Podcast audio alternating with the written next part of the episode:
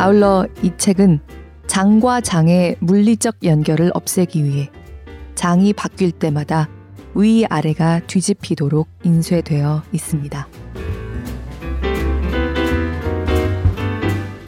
안녕하세요. 골라듣는 뉴스룸에서 함께 책 읽는 시간 북적북적입니다. 저는 권애리 기자입니다. 3명의 기자가 돌아가면서 읽다 보니까 휴방을 한번 하게 되면 6주 만에 제 차례가 돌아옵니다. 먼저 죄송합니다. 팟빵에 992434구님이 북적북적이 요즘 부쩍 휴방 공지가 잦은 것 같다. 빨리 정상화되길 바란다고 말씀하신 걸 봤어요. 네이버 오디오 클립에 깐돌이님이 저희 건강 걱정해 주신 것도 봤고요. 또 새해 인사 해주신 포잇포잇님께 새해 인사를 지금해야 드리게 되어서 그것도 겸연쩍습니다. 그러니까 음력으로 새해 인사죠. 지난번에 제 차례 때 읽으려고 했던 책에 대해서 막판에 낭독 허가를 얻지 못해서 부득이하게 휴방하게 됐습니다. 저도 너무 아쉬웠는데 다른 좋은 책을 찾아 읽기에는 조금 남은 시간이 부족했어요. 변명이고요. 죄송하다는 말씀 거듭 드립니다. 요즘 저는 여러 가지로 진짜 몸이 제발 2개만 됐으면 좋겠다 생각하지 않는 날이 없습니다. 워킹맘이 된다는 게 이렇게까지 빠듯한 일인지. 머리로는 전에도 취재하면서도 알았고 주변의 이야기를 들으면서도 알았고 다른 분들의 고충을 이해하지 못하지는 않을 만큼 안다고 생각했는데요. 이게 확실히 몸으로 알게 되는 거는 다르더라고요. 지금 제 삶에는 애랑 일밖에 없는데 2가지가 다 현재 저의 전력을 요하고 있어서 어느 쪽으로도 자꾸 부족한 느낌이고 마음만 급해집니다. 불만이 있는 건 아니고요. 사실 정말 차원이 다르게 행복하기도 하고 다른 워킹맘들에 비해서는 주변 사람들의 도움을 많이 받고 있는 편인 것 같아서 감사한 마음이 큰데요. 참 스스로의 부족함은 매일 자각하게 되고 근데 몸이 힘들어서 자책을 오래 하지는 못하고요. 누우면 그냥 잠이 들어요. 기사를 쓰다가도 가끔 좁니다. 그런 매일매일이 지나고 있습니다. 제게도 북적북적이 정말 소중하다는 말씀을 드리고 싶어서 개인적인 상황을 주절주절 말씀드리게 됐어요. 단 몇 분이라도 북적북적 소홀하게 하는 거 아니야? 예전에는 북적북적이 책을 함께 읽는 버스로 괜찮았는데 다른 2 기자는 괜찮지만 권혜리는 요즘 좀 소홀히 하는 것 같다라고 혹시 생각하시는 분이 있을까 봐서요. 북적북적에서 읽을 책을 찾는 게 큰 기쁨이고요. 북적북적 덕분에 제 삶에 지금 애와 일뿐 아니라 책도 있을 수 있거든요. 앞으로는 휴방 없이 그리고 열심히 뒤져서 엄선한 책으로 계속 만나고 싶습니다. 오늘 오랜만에 북적북적을 위해서 뉴미디어 녹음실에 와서 앉았는데요. 참 아늑하고 좋습니다. 큰 녹음실이 있고 작은 녹음실이 있어요. 근데 저는 지금 작은 녹음실에 있고요. 굉장히 작은 보도본부 안에도 회사에 이런 방이 있는지 아는 사람이 몇 명 없는 진짜 작은 부스인데 저는 여기에 약간 숨는 기분으로 들어와서 북적북적 녹음하는 게 참 좋더라고요. 북적북적 녹음 같이 하는 하지윤 PD가 뭐 전에 했던 유기현 PD도 그렇고 선배 사층 괜찮으세요? 막 이렇게 물어보거든요. 근데 저는 이 작은 방, 저희 회사 4층에 있는 이 작은 방이 훨씬 좋기 때문에 당연하지 이러고 기쁘게 4층으로 옵니다. 오늘 함께 읽고 싶은 책은요. 이 신선한 시도 그 자체를 북적북적에서 나누고 싶어서 가져왔습니다. 이제 발간된 지 딱 3주째인 아주 따끈한 책입니다. 일본의 추리소설 작가 미치오 슈스케가 쓰고 우리나라에서는 북스피어가 출간한 장편소설 N입니다. 머리랑 꼬리를 떼고요. 이 책을 읽는 방법이라는 제목의 작가의 서문을 먼저 조금 읽겠습니다. 낭독을 허락한 출판사 북스피어에 감사드립니다.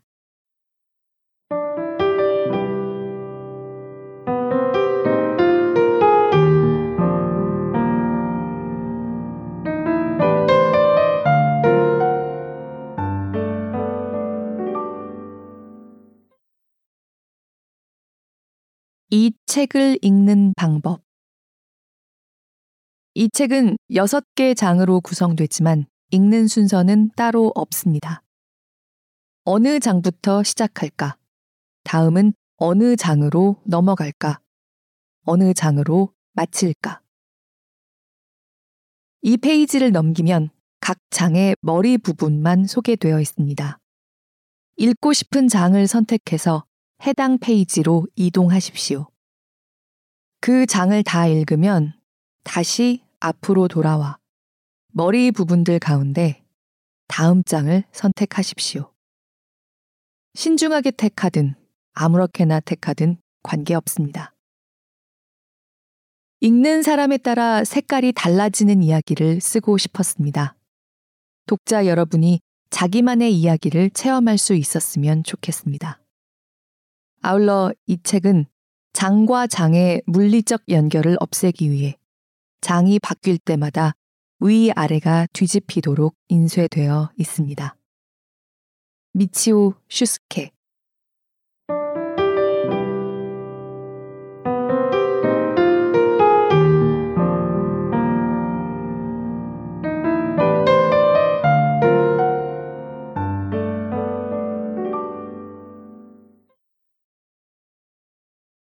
이런 이야기입니다. 그래서 모두 720가지의 다른 이야기가 될 수 있다고 홍보되고 있어요. 실제로 그렇죠. 모두 720가지의 조합이 나올 수 있습니다. 저는 여기에 덧붙여서 더 정확히는 726가지 이야기로 달리 읽을 수 있는 책이라고 말씀드리고 싶어요. 이 6개의 챕터를 각각 하나의 단편으로 봐도 크게 무리가 없거든요. 이 책의 제목 N은 우리가 N분의 1 이런 얘기를 할 때의 그 N인 겁니다. 무궁무진할 수 있는 N. 제가 오늘 낭독을 시작하면서 맨 앞에 읽은 문장이 바로 방금 읽었던 작가의 서문 마지막 문장입니다. 이걸 맨 앞에 읽고 싶었던 게요. 첫 장부터 마지막 장까지라는 책이라는 물건의 물리적인 순서에 대한 고정관념을 깨는 그 재치 있는 시도가, 편집이 참 좋았어요. 저도 책을 실제로 펼치기 전까지는 아무리 그래도 맨 앞부터 쭉쭉 읽게 되지 않을까 했는데요. 아예 처음부터 뒤집어진 한 챕터에 그 뒤집어진 맨 뒷장이 나오기 때문에 한참 뒤로 가지 않을 수가 없습니다. 실제로 그렇게 편집이 돼 있으니까 뒤적뒤적 찾아 읽게 돼요. 마음이 먼저 가는 챕터로. 그래서 이 책은 책의 그 실제감, 묵직한 무게감을 느끼면서도 새로운 감각으로 읽어볼 수 있게 꼭 종이책으로 접해보실 것을 권해드리고 싶습니다. 사실 이 책이 일종의 인터랙티브 소설이라고 말할 수 있잖아요. 저는 소설가의 이런 노력이 마음을 좀 크게 울리는 점이 있었습니다. 인터랙티브라는 거는 사실 우리에게 디지털, 그러니까 테크놀로지가 발달하면서 익숙해진 개념이죠. 그런데 가장 오래된 미디어이자 그야말로 이제 이 세상에 존재하는 10,000가지 미디어들과 경쟁하느라 있는 힘 없는 힘을 짜내고 있는 종이책으로 이런 인터랙티브 방식의 소설을 기획하고 써낸다는 게요. 정말 정말 치열한 노력입니다. 그래서 더더욱 책을 좋아하시는 북적북적 가족 여러분들이 그 노력을 종이책으로 체험해 봐주시면 좋겠다는 생각을 했습니다. 관건은 이렇게 내가 내키는 챕터부터 골라 읽는 방식으로 읽었을 때 그 각기 다른 이야기들이 정말로 얼마나 다른 이야기가 될 수 있을까. 그냥 기획이 신선한 데서 그치는 게 아니라 얼마나 다른 소설적 재미들을 전달해 줄 수 있을까 하는 점일 거예요. 그러니까 아무래도 내가 맨 처음 골라 읽은 그 순서로 만들어지게 되는 그 장편, 이게 뇌리에 딱 박히니까요. 다른 719가지 이야기는 나에게는 그만큼 강렬하게 남을 수는 없습니다. 결국 한 사람에게는 하나의 이야기가 가장 뚜렷하게 남을 수밖에 없긴 할 것 같아요. 제가 스포일하진 않겠지만 서로 연결점들을 가진 이 6개의 챕터들 중에서 어느 챕터에 어느 단서, 어떤 인물들부터 먼저 만났느냐에 따라서 이제 나중에 내 기억을 삭제하고 다시 다른 순서를 읽을 수는 없으니까요.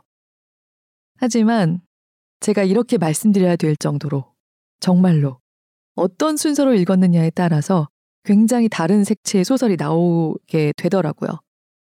그러니까 이 안의 이야기들에 숨어있는 단서들과 인물들을 어떤 순서로 접했느냐에 따라서 아주 다른 뉘앙스로 전개가 돼요. 이 책을 우리나라에 낸 출판사 북스피어에 대해서도 얘기를 좀 하고 싶습니다. 오늘은. 저는 북스피어의 김홍민 대표님을 직접 뵌 적도 없고요. 이 출판사랑 아무 상관이 없습니다. 근데 아무래도 추리소설을 좋아하는 취향 때문인지 이제 그동안 북적북적을 진행하면서 북스피어에 연락드린 게 벌써 N번 차입니다. 여러 번 돼요. 최근은 미국에 있을 때 이북이 나오기를 기다리고 기다려서 읽었던 기리노 나스오의 일몰의 저편이었고요. 그런데 언제나 흔쾌히 빠르게 낭독 허가를 해주시는 곳이어서만 제가 이런 말씀을 드리는 건 아니고요. 여기가 참 재미있고 재치 있는 책들을 진지하게 내고 있는데요. 그 진지함의 무게조차 독자들에게 부담으로 돌리지 않으려고 하는 것 같은 그 느낌이 참 호감입니다. 실은 치열하게 진지해야지만 그럴 수 있거든요. 그냥 진지한 거 아니고 정말 진지하게 재미를 추구하고 책을 좋아해야지만. 제가 이 책을 북적북적에 들고 오고 싶을 만큼 호감을 갖게 된 아주 큰 부분은 오늘의 책 N의 책 표지 안쪽에 실린 출판사의 글 때문이기도 했어요. N은 우리나라에선 북스피어의 이른바 레이디 가가 시리즈로 출간됐습니다. 레이디 가가 시리즈가 뭐냐? 북스피어의 설명을 읽어드리자면 이렇습니다. 레이디 가가 시리즈.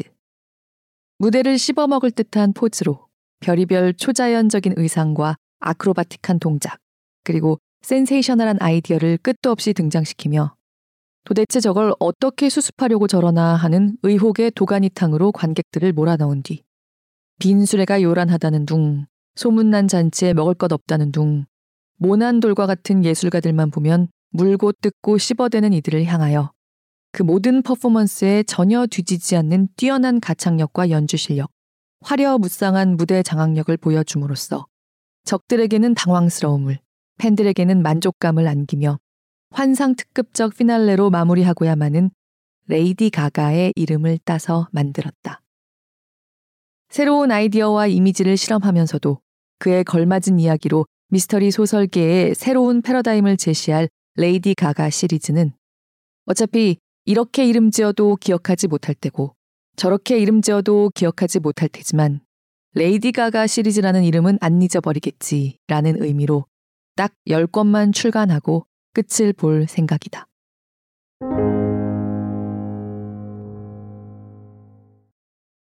재미있고 재치 있기도 하고 여기에 담긴 출판사의 고민이 저는 나름대로는 마음이 좀 찌릿할 정도로 다가왔거든요.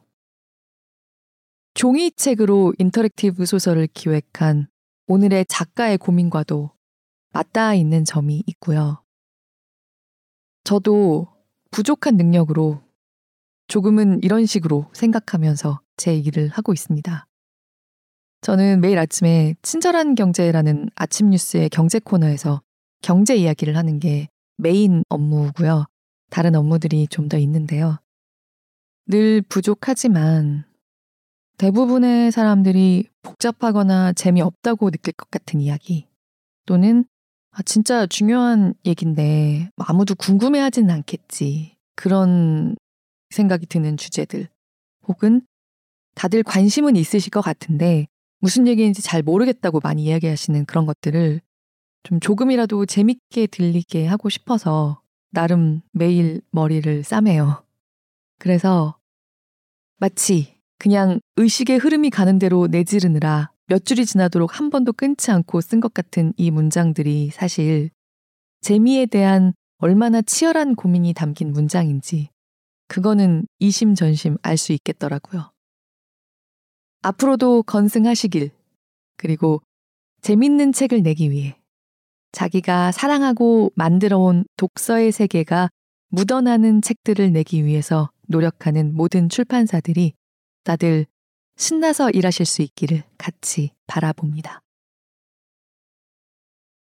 N은요, 고민하다가요, 모든 챕터의 첫 장까지만 읽기로 했습니다. 아까 읽었던 작가의 이 책을 읽는 방법에서 이 책 맨 앞에 각 장의 머리 부분이 소개되어 있다는 부분이 있었죠. 바로 그 머리 부분들입니다. 오늘 들으시고 궁금해지신다면 꼭 종이책으로 만나보셨으면 좋겠어요. 그리고 이런 리드로 시작한 6개의 챕터들을 어떤 순서로 엮어서 나만의 N을 만드셨는지 또는 어떤 순서로 앞으로 만들고 싶으신지 댓글로 함께 나눠주시면 더 감사하겠습니다. 그리고 저는 미치오 슈스케의 작품을 처음으로 읽는데요. 인간에 대한 애정이 느껴지는 추리소설을 쓰는 작가란 인상을 받았습니다. 사람에 대한, 슬픔이 있는 약한 사람들에 대한 순수한 측은지심이 느껴져서 그것도 참 호감이 갔어요. 읽는 순서에 따라서 아주 다른 뉘앙스가 되도록 신경 쓴 대목들이 곳곳에서 눈에 띕니다. 평범한 추리소설을 쓰려는 노력보다 몇 배의 노력이 들어갔을 텐데 그 노력의 무게를 굳이 독자에게 알아달라고 하지 않는 그런 책입니다. 그냥 재미있게 같이 읽고 싶어요. 들어주시는 모든 분들 늘 깊이 감사드립니다. 새 봄에도 함께 북적북적 해주세요.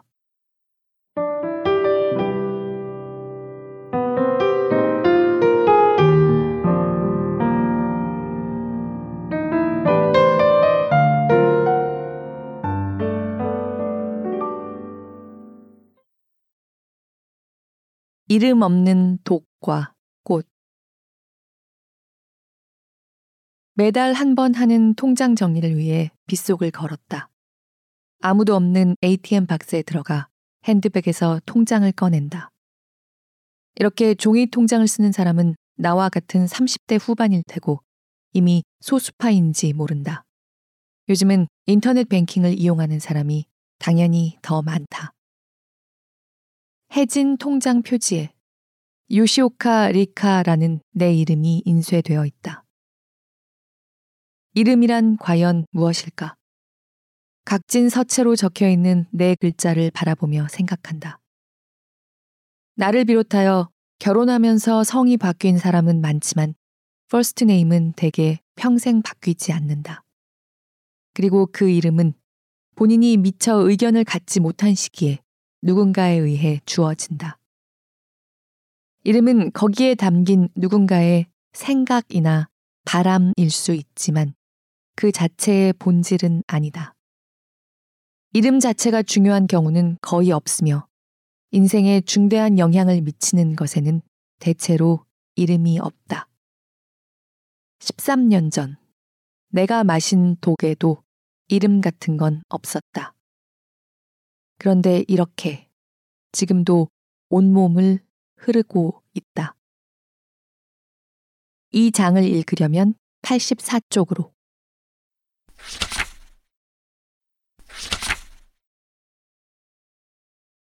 떨어지지 않는 마구와 새.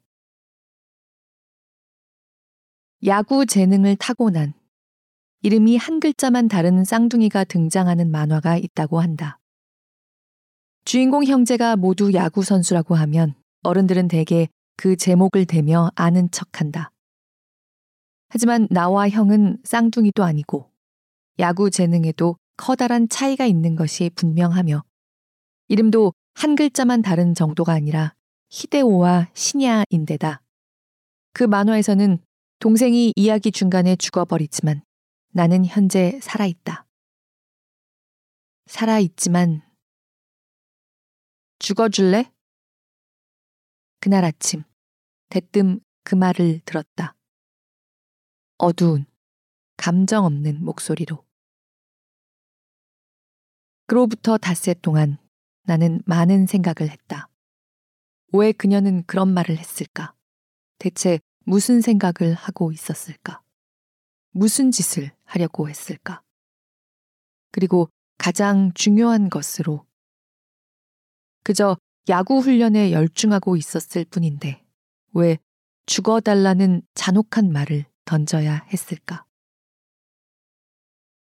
이 장을 읽으려면 87쪽으로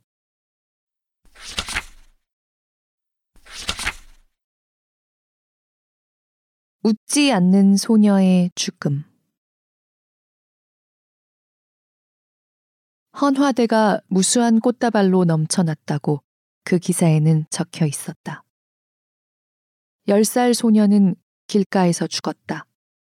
엎드린 자세로 넘어져 있어서 주위 사람들이 놀라 달려갔을 때는 이미 호흡이 없었다고 한다. 기사에는 생전 사진도 실렸다. 나뭇잎 사이로 떨어지는 햇살을 받으며 이쪽을 바라보고 서 있는 그녀는 장차 자신에게 일어날 일은 까맣게 모른 채 미소 짓고 있었다. 소녀를 죽인 범인을 나는 안다. 나만 안다. 그러나 나는 이대로 아무에게도 말하지 않고 죽어갈 것이다. 이 장을 읽으려면 194쪽으로.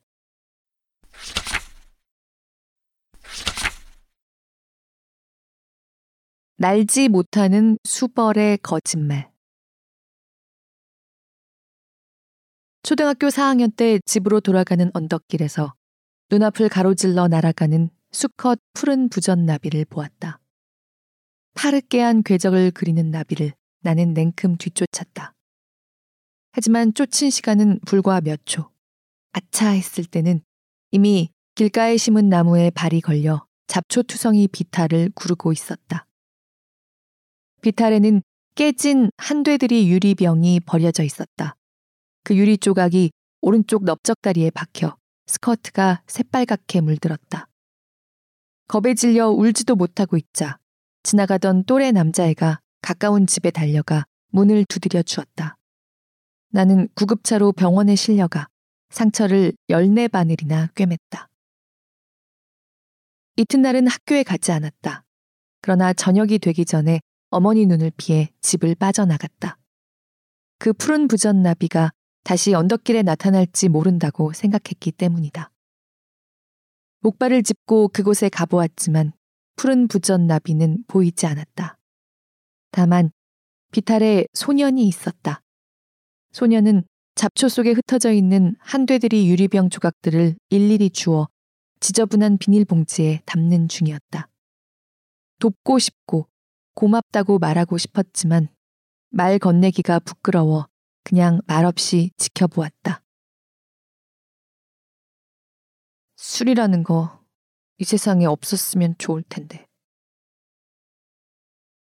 잠시 후 비탈에서 내려온 소년이 나를 쳐다보지도 않고 그렇게 중얼거렸다.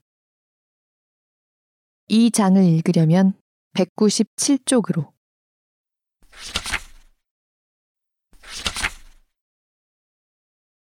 사라지지 않는 유리별. 기체가 서서히 고도를 낮추기 시작했다. 눈앞 모니터에 현 위치가 표시되어 있다. 한가운데 표시된 비행기 마크는 위쪽을 향한 채 멈춰 있고 배경인 지도가 차츰차츰 밑으로 움직인다. 나는 손목시계 바늘을 8시간 당겨 일본 시각에 맞추었다. 밤이 낮이 되고 아무것도 아닌 9월 말이 실버 위크 마지막 날로 바뀌었다. 18살에 일본을 떠난 이래 약 10년 만에 귀국하는 것이다. 무릎 위에는 그림 한 점이 놓여 있다. 올리아나가 준 그림이다. 도화지에는 평온하게 잠든 홀리의 얼굴이 연필화로 그려져 있다. 우리 엄마를 잊지 마. 이 그림을 나에게 내밀며 10살배기 올리아나가 말했다. 어찌 잊겠는가. 홀리와 올리아나를. 그날 밤 더블린 해안에서 겪은 일을. 불과 2달뿐이지만 내가 태어나 처음으로 신을 믿었던 것을. 이 장을 읽으려면 312쪽으로.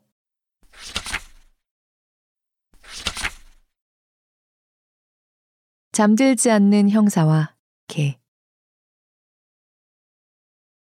이 도시에서 50년 만에 일어난 살인사건이라고 한다.